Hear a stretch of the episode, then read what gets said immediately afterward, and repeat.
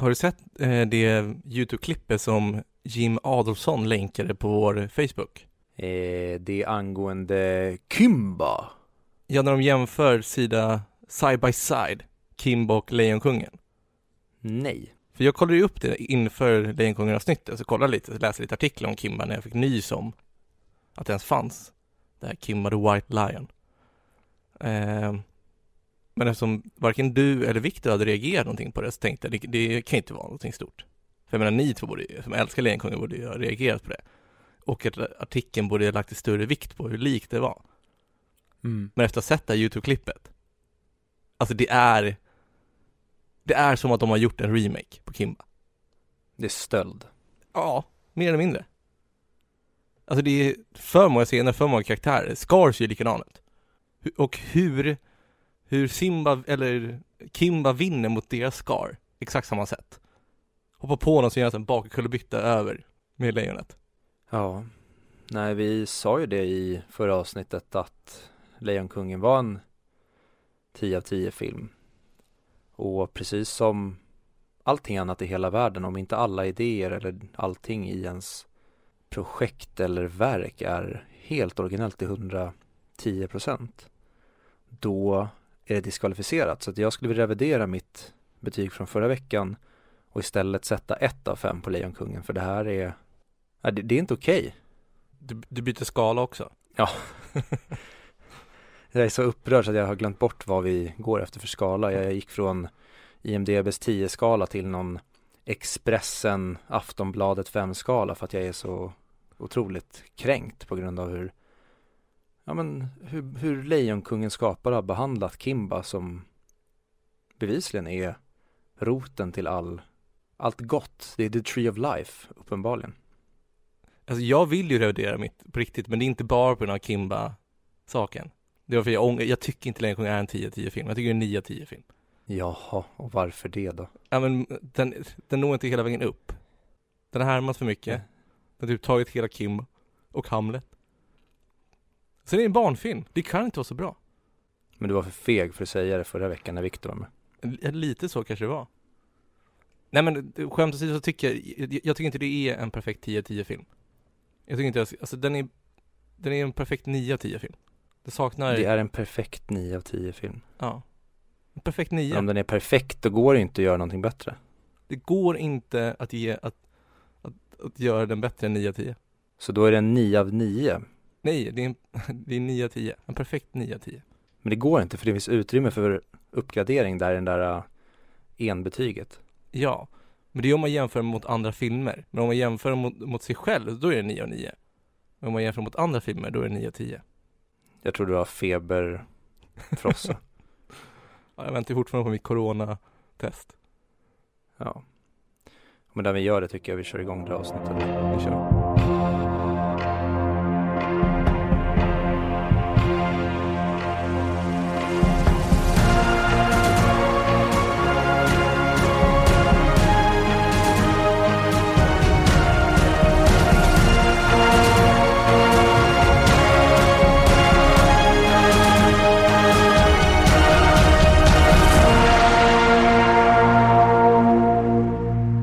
Hej och välkomna till 100 Mic Podcast, podcasten som pratar upp IMDBs topp 100-lista men inte Charlie Chaplin. Nine das Charlie Chaplin.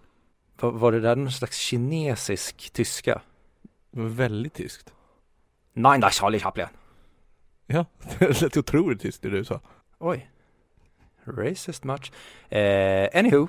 Eh, vi är då podcast pratar upp IMDBs topp 100-lista som jag sa och det här är då placering 33 och vi ska prata om det japanska samurajdramat Harakiri eller Seppuku Mm. som det är beroende på vilket språk man uttalar på men som jag brukar säga that comes later. Jag heter som vanligt Viktor och med mig som vanligt har jag Who? Me. Friedrich. Fredrik. Välkommen den tyska kinesen. Tack. Jag måste lyssna på det där sen. I mitt huvud lät det som en väldigt dålig skoltyska. Ich bin heiße eh, Fredrik. Jag har inte ens pluggat Typ tyska. så. Men eh, hur är det med dig Viktor? Det pratar vi inte om i den här podden. Det är tabu helt enkelt. får inte jag slänga in en brasklapp om att om jag verkar lite trött och energilös så är det för att jag eventuellt har corona? Mm. Kommer du veta det när avsnittet släpps? Ja. Oh, exciting times. Då, jag tycker att du spelar in, eh, du gör en updated edition, någon slags special edition sen. Så nu säger du att du har corona och om du inte har det, då får du göra en uppdaterad version. Där du bara klipper in ett, inte corona. Ja, men jag är mer orolig, eh, orolig för om jag failar testet. Har du testat det för corona någon gång? Nej, är det stoppa upp i näsan, hjärnan testet? Ja, och i svalget. Uh, Det är inte jättelätt, har jag märkt. Och sen är det Nej. alltid, alltid det här, jag, jag, jag förstår inte hur jag skulle bli smittad i så fall. Alltså det är, i så fall blir smittad typ när jag gått till affären. ja, det kan vara den där 16 pers orgin du var en del av för förra veckan. Men- Ja, du tänker att droppsmittan kan vara i andra vätskor än saliv? Ja, ni körde väl någon sån här human centipede fountain, att alla stod på varandra och sen så började någon dricka någonting och sen slutade med att de längst ner i basen av fontänen, de tryckte ut det som den första drack, som hade malts genom alla system. Mm. Fransk senap kallas det, det som vi drack. Nice. Google it. Ja, men eh, ni vet ju som vanligt att har ni något, eh, något hat eller kritik eller om Fredrik nu låser energi, låser, låter energilös på grund av att han i dagsläget har han ju corona, vi utgår från det och vi kommer leva våra liv så tills du är friskförklarad. Men skulle det vara så så vet ni att ni skickar alla hatmejl till filmmixen@gmail.com. Låter jättebra. Det blev ett så här icke-traditionellt intro, så jag vet inte riktigt vart vi hamnade. Men det är ju, nämnde jag det? Det är placering 33 och vi ska prata om harakiri. Ja men det, vad fan är jag senil eller vad är det som händer? jag minns inte förra våren. Det var väl så du började avsnittet? Det började med att Ja. säga att det var harakiri. Ja.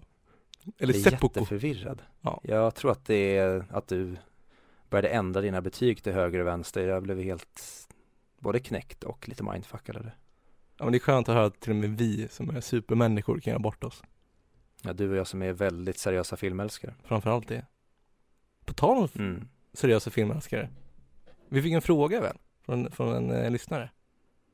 From one listener. Ja, det var ju John Sundqvist som på Instagram ställde frågan Hej, bara en fråga. Som ni kanske har svarat på, men jag frågar ändå. Varför inkluderar ni inte Charlie Chaplins filmer?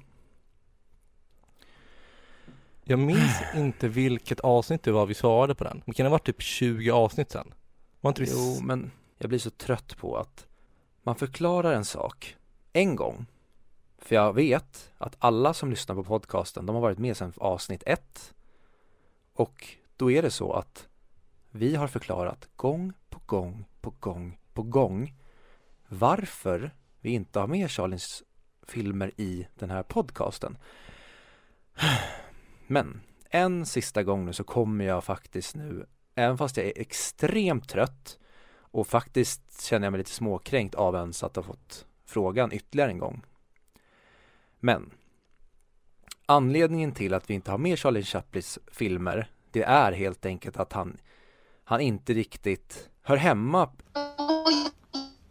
Jag tycker att, jag menar, han drar upp det här med och, och sen det här med att de har först gjort alla hans film tagit bort färgen. Är det, eller har du någonting att tillägga utöver det? Eh, jag håller med om mycket du säger.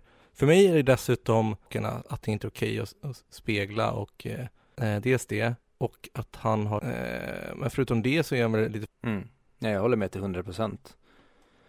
Det är egentligen det som är hela anledningen. Det är många anledningar men av alla filmskapare, karaktärer eller skådespelare som finns med på den här listan så är det han som har de allra största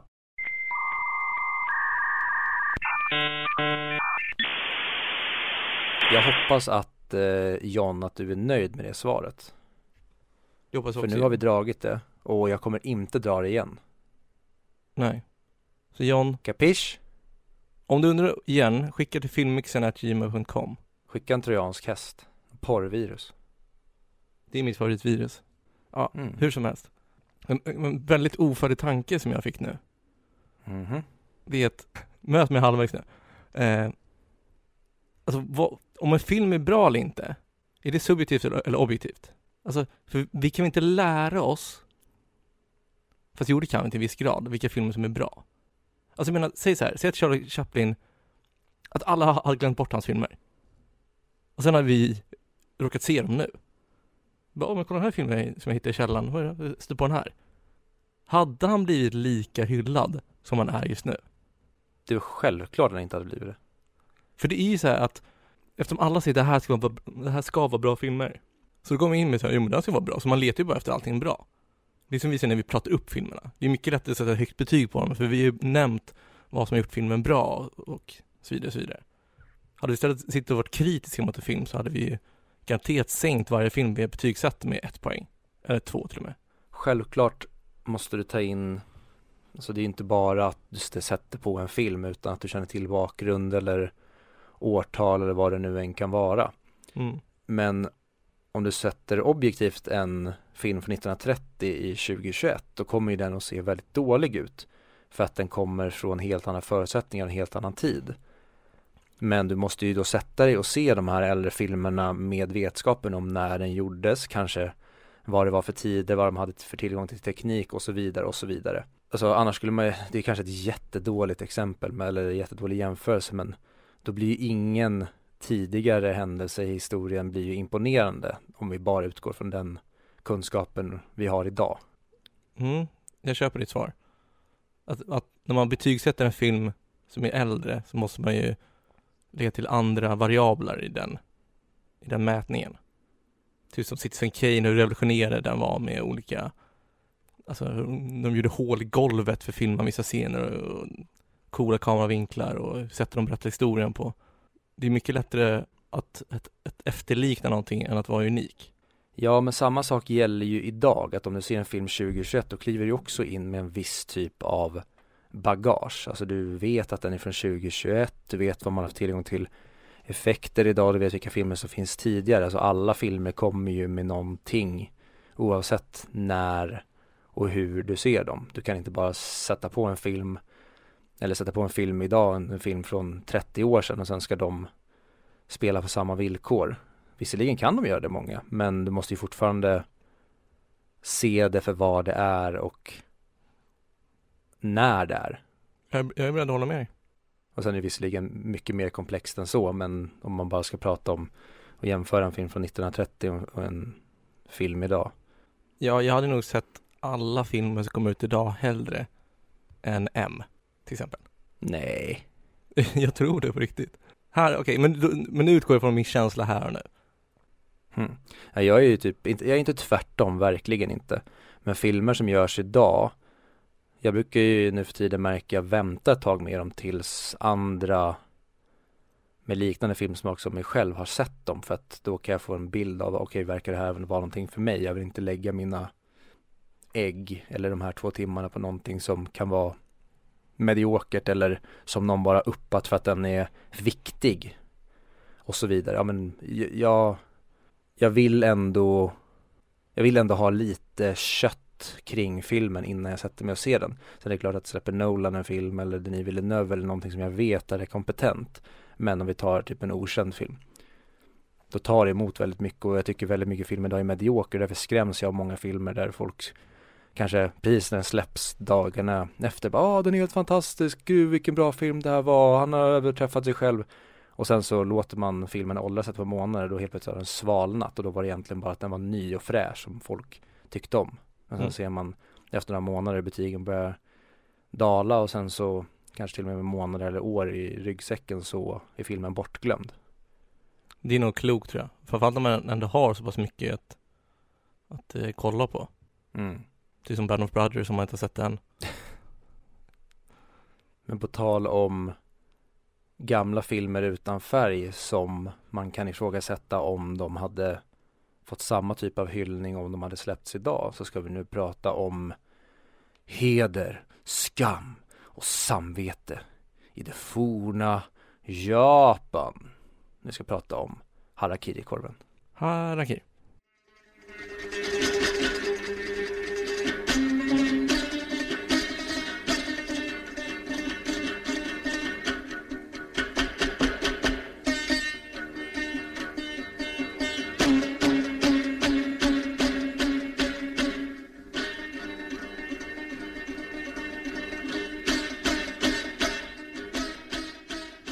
Och då Fredrik ska vi prata om Japan. Nej, förlåt. Jag ska inte göra så. Jag ber så hemskt mycket om ursäkt. Vi ska prata om eh, Harakiri eller Seppuku som den heter från 1962.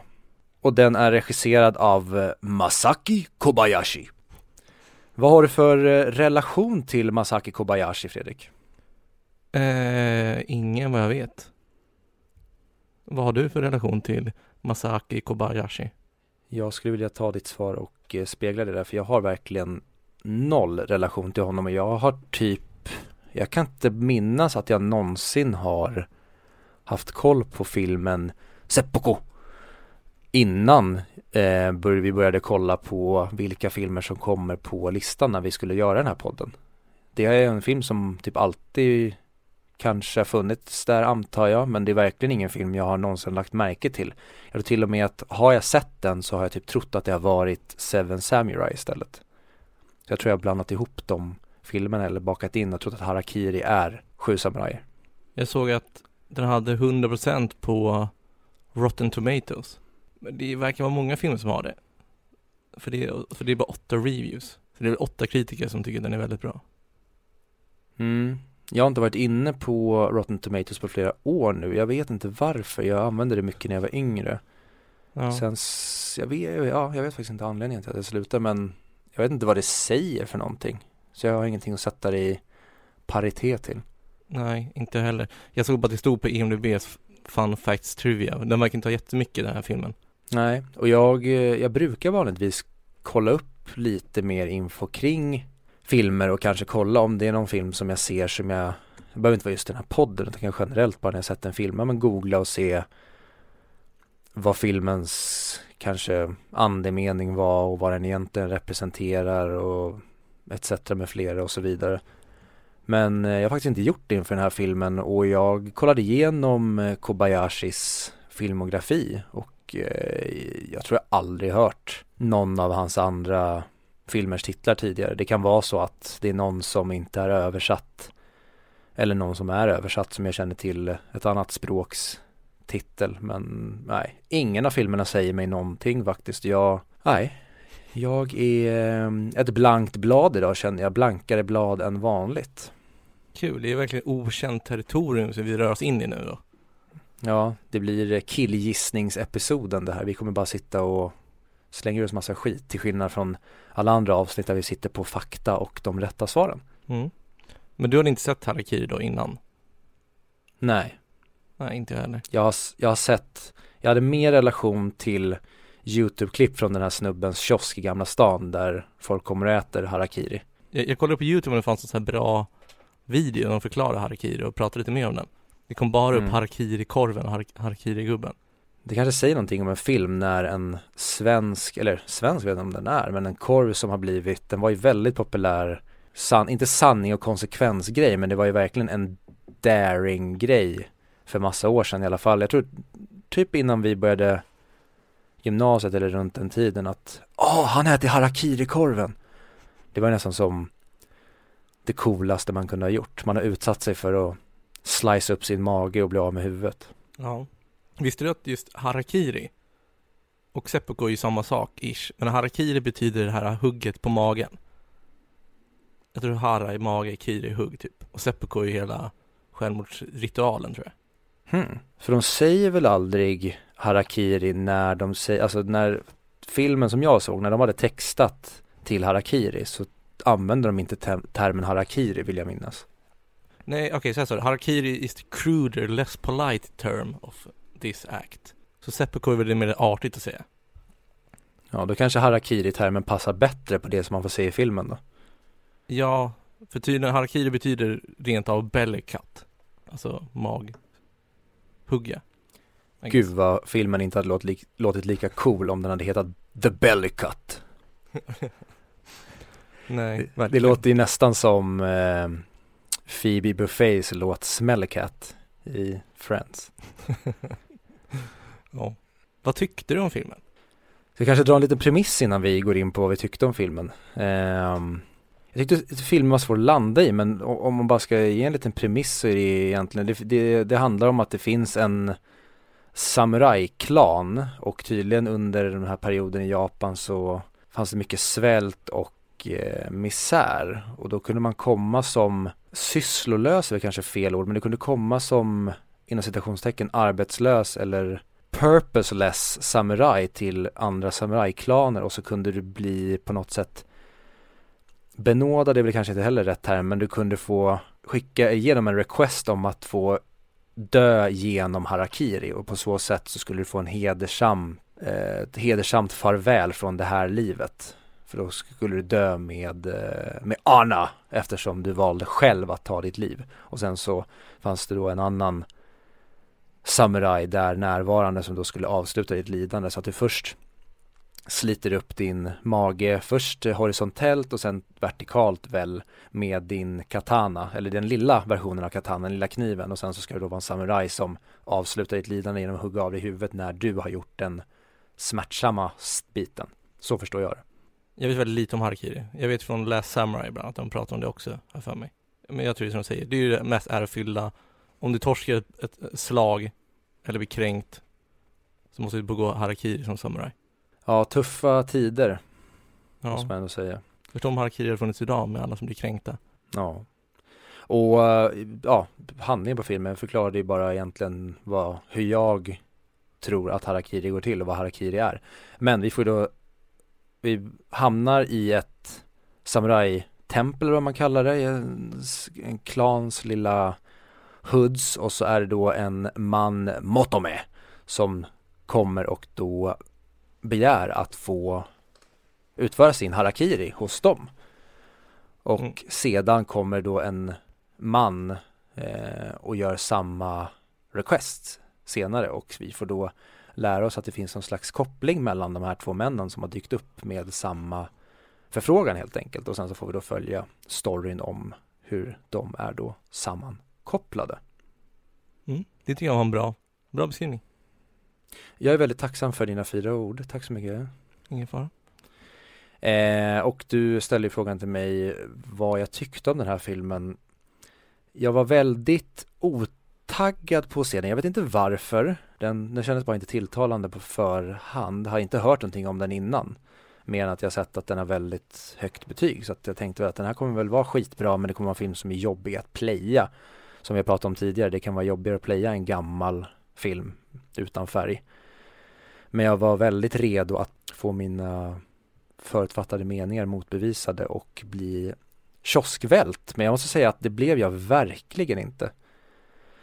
Jag tyckte tyvärr att den här filmen var skittråkig. Oj. Vi, vi kommer komma in på lite mer varför, men om jag bara ska dra det i korta drag så var det att jag tycker att filmen har jättemånga bra element. Det finns eh, fantastiska bitar men jag tycker fotot är supergorgeous. Jag älskar samurajmiljöer och forna Japan, även moderna Japan. Jag älskar de miljöerna och samurajer var bland det häftigaste jag visste när jag växte upp. Jag är superfan av eh, Teenage Mutant Ninja Turtles.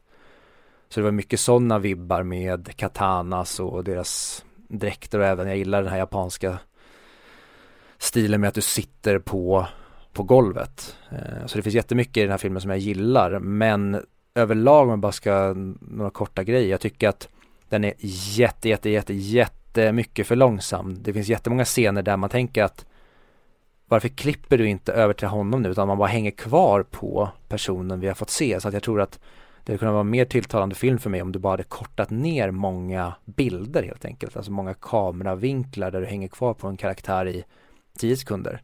Då hade filmen nog kunnat må mycket bättre om de hade klippt ner den i tempo att varje bild var hälften, att tempot hade kanske ökat med två. Men det vet jag inte heller, men det här tilltalar inte mig för att den kändes just långsam, långsam. Jag tycker även att skådespelet i stor del av filmen är väldigt tveksamt från många.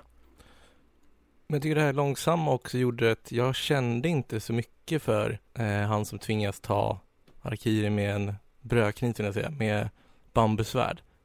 Motome, Ja, och hans barn. Kingo. Ja, nej, Kango var det? Eh, Kingo stod i alla fall i min text. Det kanske var Kingo. Ja, jag kommer inte ihåg namnet. Och frun. Jag brydde mig inte så mycket om dem. Nej, och det håller jag med om till 100%. Jag tror att det kan vara därför den failade. Men det jag satt mest och funderade på efter jag hade sett den här, det var att vad är det som jag har missat här som gör att alla andra verkar älska den här? För den har 8,6 på IMDB och då betyder det att majoriteten av de som har sett den här, det är kanske inte så många som nu för tiden ser den här eller som är aktiva på IMDB, eh, utan det kanske är en film som äldre filmälskare tycker ännu mer om. Eh, det kanske inte är så många som kör just internet och IMDB som har sett den här. Men jag måste säga det att det är någonting som jag verkligen har missat för den tilltalade inte mig alls. Det finns några aspekter det här med, med det feodala i forna Japan och deras den här skamkulturen som de har eh, och mycket med Anna, you need to be a honorful man sånt eh, som, som jag förstår som, jag, som, som tilltalar mig men jag tror att jag landar i att det är utförandet i den här filmen som får mig att tycka att den är fruktansvärt tråkig. Jag måste säga så här. Alltså, snygga till fighting-scenerna, för de tycker jag var bedrövliga. Ta bort 30-40 minuter av tillbakablicken och med ledsna hur de ska lösa sina problem. För det hade räckt med, du vet, less is more grej där. De visar för mycket av det här, deras forna liv och vad som hände. Det behöver de inte göra. Låt oss få gissa vad som har hänt. Eller bara visa en kort, viktig poäng eller nyckelögonblick av det. Det tror jag hade gjort den här filmen till det som många andra tycker den är, fast för mig. Bättre fighting-scener, ta bort 30-40 minuters fett. För så är det så här, jag tycker grundidén på filmen är ganska cool. Lite förutsägbar, men det gör ingenting, tycker jag. Och jag gillar själva den här revenge-storyn. Jag, jag gillar hans approach till om att han det är inte att han vill gå dit och döda allihopa, han vill ju också så här, visa en poäng av det. Göra en poäng av det. Mm. Jag tycker det är coolt den här, hur man får se skillnad på dem.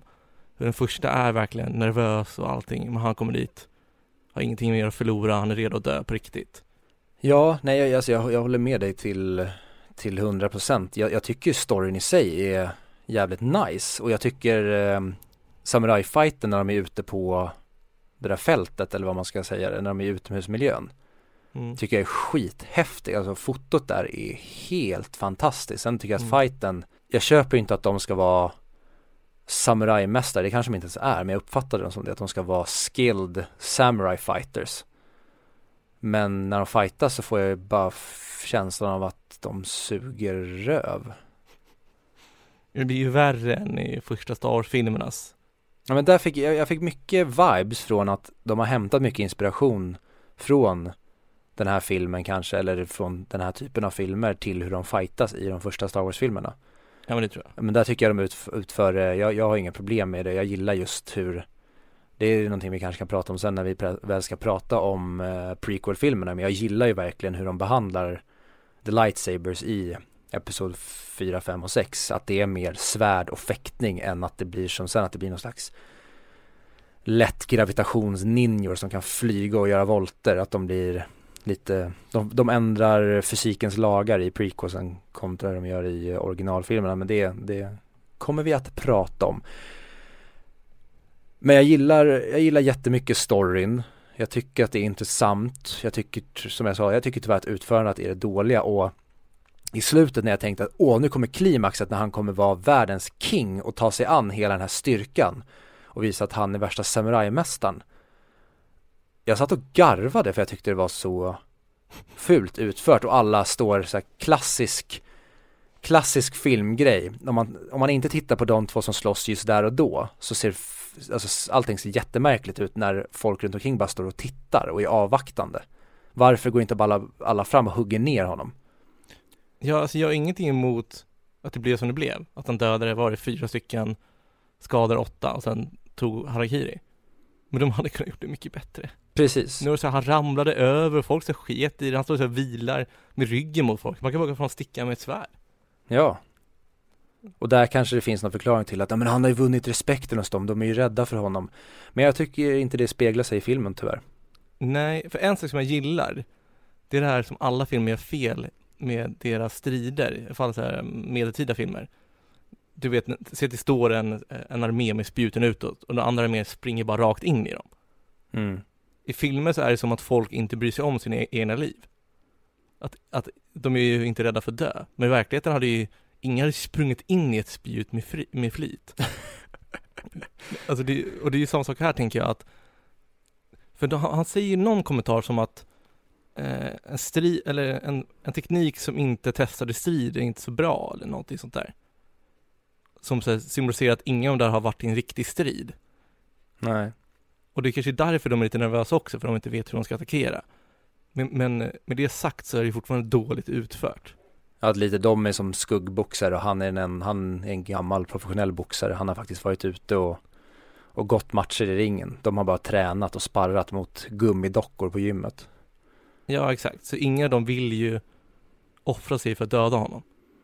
Nej, nej alltså jag förstår det. Jag, jag gillar det med att, ja men är det någon som du är, har respekt för och är rädd för att ja, men göra bort dig mot om du går fram och tar ett felsteg så kanske det innebär att du blir dödad. Jag gillar den grejen men jag tycker bara att det, det utförs jättedåligt i den här det känns som att alla verkligen är superpassiva men det är också kanske en del som du säger av hela filmens essens att det här är lite som tjocka feta politiker som bara sitter på, på höga löner och tycker väldigt mycket om hur andra människor ska leva sitt liv men de är själva inga bra representanter för det de står för för att de är bara det är bara massa tomma ord, de har aldrig bevisat någonting. Nej. Sen, jag älskar ju, jag älskar hans idé med att han hugger av dem håret. Men inte gör någonting med dem, bara för att bevisa att samurajernas mm. kodex bara är en bluff. Mm. Och jag tycker det bästa med hela filmen och det är när de när man börjar ana lite ugglor i mossen när eh, man förstår att det är någonting han har här som de inte känner till när man får veta att den första personen är sjuk helt plötsligt. Det blir så här, jaha, oh, vart är du på väg här? Och sen jag tycker att de gör ganska intressanta grejer med det. Det är skithäftigt när han presenterar deras tofsar. Att han har verkligen förnedrat dem och tagit deras ana. Men utförandet, tyvärr, det är där jag tror att allting faller för mig. Alltså varje gång de gör flashback så tappar de hela min fokus, hela mitt intresse försvinner då. När gör flashback och ska visa hur han hade det innan och hur han skulle få de två att gifta sig. Där försvinner all, all min fokus. För de scenerna tycker jag var jättetråkiga. Men det hade funkat om de hade gjort, kunnat gjort det så här med måtta. Alltså det är som Ent-scenerna i Sagan om ringen känns det som där. Mm. Så, och nu är det avspännande. Som du säger, vart, vart ska de komma med det här? Okej, men vad har han gjort? Han vet vilka det är. Är de sjuka? Har han förgiftat dem? Vad har han gjort? Och sen klippar man tillbaka och så bara, ah, okej, nu ska vi se det här. Ja, han gör sådär. Hon ska gifta sig med någon tydligen. Ja, Mm. Nej jag håller verkligen med, Ent, eh, lite, hela den här filmen är som Ent-scenerna i Två toner, det kan jag verkligen hålla med om. Ja, alltså jag är ledsen men det var fan en stor besvikelse den här filmen. Ja och jag känner att jag, jag har inte så jättemycket att säga om den, det är det värsta, att jag känner bara så här Jaha, jag är inte speciellt upprörd på den, jag, det är ingenting jag tycker var speciellt uselt, det är bara att Jag var ganska uttråkad genom hela filmen jag, har liksom, jag kommer aldrig att se om den och jag tycker inte att det är en bedrövlig film så att den är inte så att den är nere på något, något bottenbetyg men det är svårt också, jag känner det är inte någonting egentligen mycket som jag vill prata om. Jag tyckte det var, jo en grej som jag tycker är kanonbra det är hur de fick eh, barnet att se sjukt ut. För det kändes verkligen som att barnet låg och febersvettades. Mm. Som att det här barnet mår inte bra. Han ligger bara utslaget och försöker att ja, men, hålla i sin kropp igång. Ja, men jag tycker också det är ganska coolt hur de faktiskt får en att kunna, därmed jag sa att den är ganska förutsägbar. Och då är det, det har de gjort med flit på ett sätt också, för de har ju lagt lite for, vad heter det, foreshadowing. När de pratar innan om så här, det är många som går dit för att ta harakiri eller seppuku, men så betalar mm. de för att de ska iväg. Och sen, ja men vi behöver pengar, ja men jag ska testa att göra samma grej. För man, man får ju aldrig förstå riktigt varför han gick till dem och skulle begå seppuku och sen hade med sitt bambusvärd. Det var ett mysterium som han försökte lista ut också det är där han eh, då, pappan inom citationstecken, jag tror att det uttalas att han hette Sugumo. Mm. Eh, men det är ju för att där förstår ju han att Motome, alltså han, eh, sin, hans brorson eller eh, hans dotters man. Ja. Att de har hamnat så långt ner och är så mycket i skiten att han har till och med fått sälja sina svärd, alltså hans, det som är hans själ eller vad man ska säga. Oh. Och då han förstår att oh my god, han gick dit och dödade sig själv med bambusvärd för att han inte ens hade kvar sina riktiga svärd. Den, den tog inte jag. Åh jävlar. Så det tycker jag är ganska, alltså det är en mäktig grej. Men jag tycker klippningen där, det hade varit väldigt häftigt om man fick bara möta då Sugumo som jag vill minnas att han heter. Eller uttala att han heter. Vi bara fick, filmen börjar med att vi får följa honom och man, det känns som att han har någon slags han är inte där på grund av harakirin, att de är lite misstänksamma mot honom som de är mot eh, Mottome. Och sen så får man reda, då att, reda på att han har kommit dit för att han har fått höra att hans dotters man har tagit vägen hit. Och sen så då fyller de i vad det var som hände och så senare i filmen får vi se när han slicear upp sin egen mage och då förstår man att oh my god efter allt det här som han har berättat för samurajerna nu med om hur de föll ner i fattigdom och hur allting mm. sket sig, hans barn dog och så vidare. Eh, eller hans barn blev sjukt och hans fru blev sjukt och de levde i misär.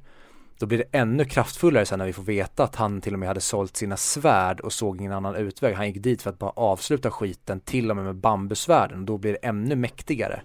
Att han inte gör det med en fin och vass klinga utan han gör det med ett, liksom, ett låtsasvärd utvunnet av trä eller bambu, jag vet inte hur man kategoriserar det. Jag tänker mig att den scenen hade kunnat bli som den i American History X när man får reda på att det är pappan som är den första rasisten. Att det kunde komma så här verkligen, som du säger, väldigt sent i filmen. Mm. Då kommer man reda på, okej, okay. alltså då kan de visa själva scenen när han alltså, dunkar i svärdet i marken för att kunna hugga sig själv och allt det där. Mm. Ja jävlar, det var mycket mer powerful. Ja men jag, jag, kände det lite också att, gud jag hade velat ha den här riktiga det riktiga slaget i magen, det ville jag ju att de skulle spara till tills jättelänge. Då hade man förstått hans ilska ännu mer där att vi har fått följa och då hade det blivit ännu mer Vad är det han är här för? Var, varför är han så Varför håller han på så här? Och sen så får man svaret Oh my god, det här hade han varit med om. Då förstår jag det. Och så får han reda på där, det hade också kunnat bli en stark reveal när han får veta av klanen att Mottome dödade sig så här, att han också reagerar tillsammans med oss, det tror jag det var kunna vara svinmäktigt. Ja, för nu, nu får man, man har ingen relation till han. Där i början. Nu verkar det bara vara, vara som någon klantig, desperat samuraj. Mm. Som har, har, gjort bort det på något sätt. Så därför tar inte det emot lika mycket när han väl måste göra det han gör. Mm. Men hade man fått relationen till att, okej, okay, men han blir gift med den här, han har ett barn som är sjuk och allting. Då jävlar hade ju, då har det en slag i magen av känslor. Ja, verkligen. Men jag tycker att eh, filmen startar svinbalt för jag tycker att de första bilderna tillsammans med den här uh, väldigt typ psykotiska banjon eller vad det är. Den sätter en svinmäktig stämning i början. Det känns som att, för att citera Harry Potter 3, Fången från Azkaban, something wicked this way comes. Någonting iffy är på gång. Men sen tycker jag tyvärr inte att de uh, kapitaliserar på den känslan, vilket är synd. Alltså den har ju sina bra saker men jag gillar ju deras urskiljning på heder och allt det där och, och hur eh, the feudal lords, hur de kan utnyttja samurajernas heder och det är väl det filmen ska vara kritik till vad jag fattar det som. Ja, det är det jag tror också att det här är någon slags ja, men kritik mot det japanska samhället, även hur samhället var historiskt. Sen är det ju, det är ju en history pick. För den berättar ju ändå om det feodala Japan back in the day. Eh, sen tycker jag att det är tråkigt att de inte är ute i det japanska i den japanska miljön mer än vad de är, att de spenderar så otroligt mycket av filmens tid inne i det här templet eller vad man ska kalla det. För jag hade velat se ännu mer av samhället. Sen tycker jag, eh, skithäftigt, jag, jag tycker att det finns mycket jag förstår att mycket anime har fått inspiration från filmer som den här eller från den här, jag, jag vet inte, det är för dålig koll på japansk film, men många vinklar känns och hur de framar vissa saker i den här känns verkligen så anime-inspirerat. När de kör typ kameran uppe från taket och även när kameran är lite tiltad när man ska framea in en karaktär. Och även de här när man typ filmar lite snett bakom och man ser inte riktigt hur de reagerar och sen så vänder de sig långsamt mot kameran och så säger de någonting häftigt på japanska att Kurikidawaya, Kuruchida. Nani? Och så förstår man att Ja. this guy, han menar fan allvar. Ja. Men jag tycker ju att det fanns vissa likheter mellan den filmen som jag skickade till dig, eh, Hero, med eh, Jet Li i huvudrollen, gjord av Jimo Sang. Då är det ju också en person, då Jet Li, som ska prata med en kung. Så, så hela filmen går ut på att han sitter och pratar med en person och sen får man se flashbacks där han berättar historier hela tiden. Den här filmen är ju lite liknande, förutom att flashbacksen är jag kommer tillbaka på det hela tiden, men de är fan tråkiga. Nej, jag, jag håller verkligen med. Flashbacks i den här filmen är skittråkig och nu sitter någon där hemma som tycker att den här är helt fantastisk och säger ni är dumma i huvudet, ni fattar inte. Nej, Mm. och det är väl det, jag fattar inte. Jag förstår tyvärr inte vad storheten är med den här. Det är väl att jag är förpantad eller eh, inte missar alla kopplingar vad det nu än beror på men tyvärr, den gjorde inte sitt jobb. Jag var väl i fel mode eller vad det än kan ha varit när jag såg den men det funkade inte alls för mig. Det var skittråkigt. Men som jag sa, det finns massa grejer jag gillar med den. Men de gjorde det inte tillräckligt bra för att jag skulle vara kvar i filmen och njuta av den. Det var för mycket grejer som jag tyckte var för tråkigt. Ja, det är, alltså, det är fortfarande en, en bra film, men den är inte så här pass bra. Nej, nej, verkligen inte. Och jag vet inte, hur mycket mer kan vi prata om egentligen? Jag vet inte. Eh, för det känns bara att vi sitter och återupprepar oss hela tiden men det, det är också, jag har inte så mycket att säga om den här känner jag. Det var en grej som jag kände när jag såg den att, och det här vill jag prata om och det här vill jag prata om. Tyvärr. Men det känns så hemskt på något sätt. Att det inte Mm. är, är mer rättvisa. Men jag tycker att vi gör det. För jag har ju sagt, för jag tänker det, det viktiga är på något sätt att när vi inte gillar en film så, kan, så får vi säga vad vi hade kunnat gjort för att göra den bättre eller vad hade vi velat se annorlunda. Men det, men det tycker jag också vi har gjort. Ändra den här äh, scenen med bambusvärdet till senare i filmen. Klippa lite fett eh, av flashbacksen och fixa alltså stuntsen och fighting-scenerna. Ja, nej, jag, jag håller verkligen med. Och jag tror att den här filmen hade kunnat vara jättehäftig. Tänk att typ Studio Ghibli hade gjort den. Ja. Lite i så här Grave of the Fireflies style. Då tror jag att den här hade kunnat bli väldigt känslomässig. För jag tycker att det finns likheter med det här, eh, en, då är det två syskon men att det är en familj som trasar sönder och långsamt dör och till slut går de går bort en och en och dör och sen slutar ju filmen med att den sista medlemmen faktiskt också dör. Så det är ju en tragisk film på det sättet precis som Grave of the Fireflies. Och jag tycker det har varit skithäftigt att se den här i en animerad version. Med lite häftiga fighting-scener och så. Typiska sådana här du vet där man filmar där typ bilden stannar upp först och sen springer en person och så hör, man ser inte hur den springer, man hör bara ljudet så här och så någon som springer med svärdet upp i höjt upp i luften bakom sin rygg och sen och så hör man hur de fightas och så blir det häftiga actionscener. Gud vad jag generaliserade den animen jag har sett. Jag har inte sett så mycket anime. Nej, jag tycker det lät coolt. Jag hade velat se det. Tack. Oh, alltså, eh, Grave of the Fireflies. Mm. Det är, så cool, det är så coolt med den tycker jag att den slutar ju lyckligt på det sättet att alla återförenas i döden. Mm. Men hela filmen är en jävla misär. Ja. Så Så det, man får ju en liten så här, ah, ja, de dog men de får ändå vara tillsammans nu känsla.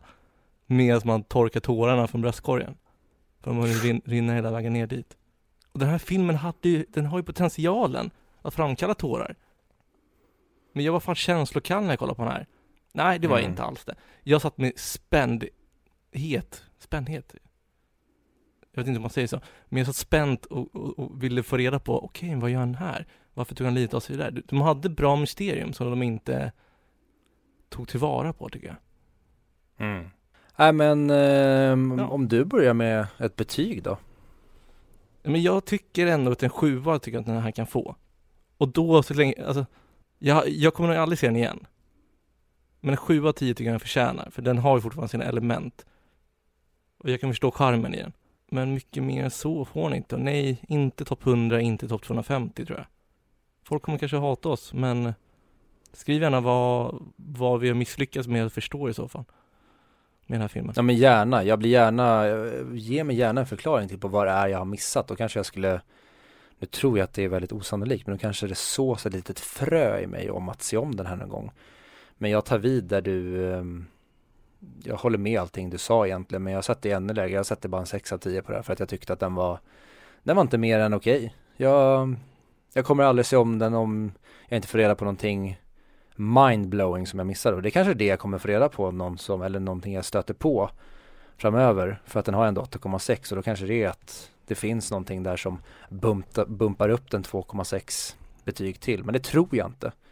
Så tyvärr, nej jag håller med dig i att den ska inte vara på någon topp 100 och det eh, och det gör mig tyvärr mindre taggad på uh, Sju samurajerna som kommer lite längre fram på listan. Men då kanske den filmen istället som jag ville ha i den här, den kanske gör det som den här filmen inte gjorde för mig.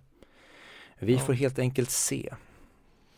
Ja, jag hade inte så mycket problem med skådespeleriet som du hade tror jag. Men... Jag tycker ju Mihu, alltså um, dottern eller frun. Aha. Bedrövlig skådespelare, alltså när hon grät det lät verkligen forcerat. Hon, jag köpte inte någonting av det hon gjorde. Därför var det svårt för mig att bry mig om henne. Mm. Tyvärr. Ja, det kanske var därför jag också tappade alla känslor mot henne. Men eh, nästa vecka då ska vi prata om förra veckans Vem är vi på väg person. Och för att låta lite som hon, det finns någon klassisk, eh, det kan man ju youtuba när det är en hallåa som ska presentera kvällens film på typ TV4 och ska då introducera the usual suspects. Där personen säger att, och i kvällens, i kvällens film så får vi se Kevin Spacey i rollen som Kaiser Soze. Nu har det blivit dags för Det misstänksamma. Nej, Det misstänksamma! Det misstänkta heter det Men alltså, den är ju ganska förlåtande på det sättet att jag hade aldrig tänkt på det om jag inte hade vetat om det. Alltså när man säger fel på det sättet. Om man bara låter det vara så är det ingen som kommer att lägga märke till det när du börjar kolla på den. Men när du väl vet om det, ja. då är det jätteroligt att just det är en av filmens poänger. Ja. Så för er som inte har sett The Usual Suspects, nu sabbade vi den för er. Ja. Men eh, jag tror att de flesta har sett den helt enkelt. Och för er som vill se den så går den att se om du har ett sånt här Netflix-konto.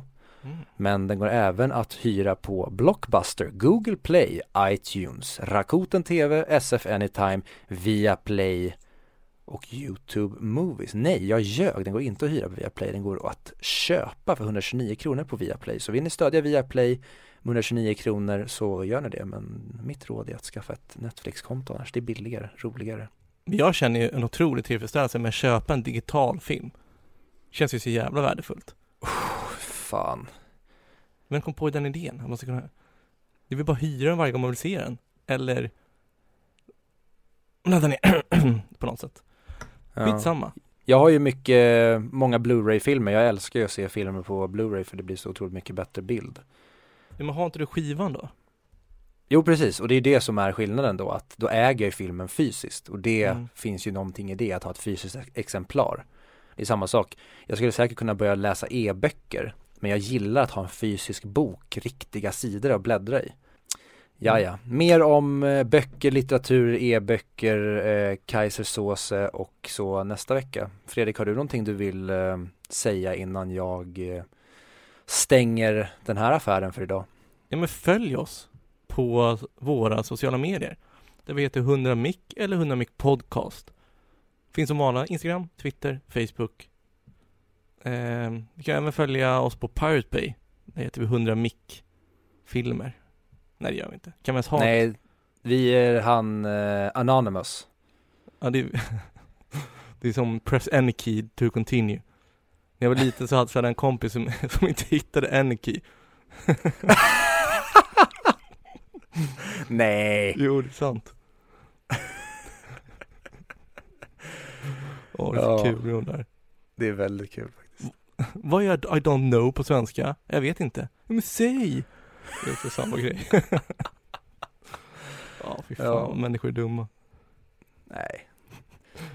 Jag säger som eh, Ulla Skogs zigenar, får man använda ordet zigenar nu för tiden? Kanske man inte får, men nu säger jag det, hennes zigenarkaraktär i Yrrol när hon är tillsammans med en eh, nationalistisk man, båda två är blinda och det är lite det som är skämtet att i och med att de inte kan se varandra och att eh, han då hade avskytt henne så kan de hitta kärlek som två blinda personer. Men hon säger ju det då när de går runt på gatan och bara lyssnar till saker som händer. Mm. Då säger hon Det är synd om människorna och eh, det är lite så jag eh, tycker. Det är synd om mig med, jag är människa, tror jag i alla fall. Jag skulle kunna vara en sån här, ett ödle, ödlefolket. Nog för idag, det blev kanske ett eh, kort avsnitt men så får det vara. Ja, harakiri. Harakiri.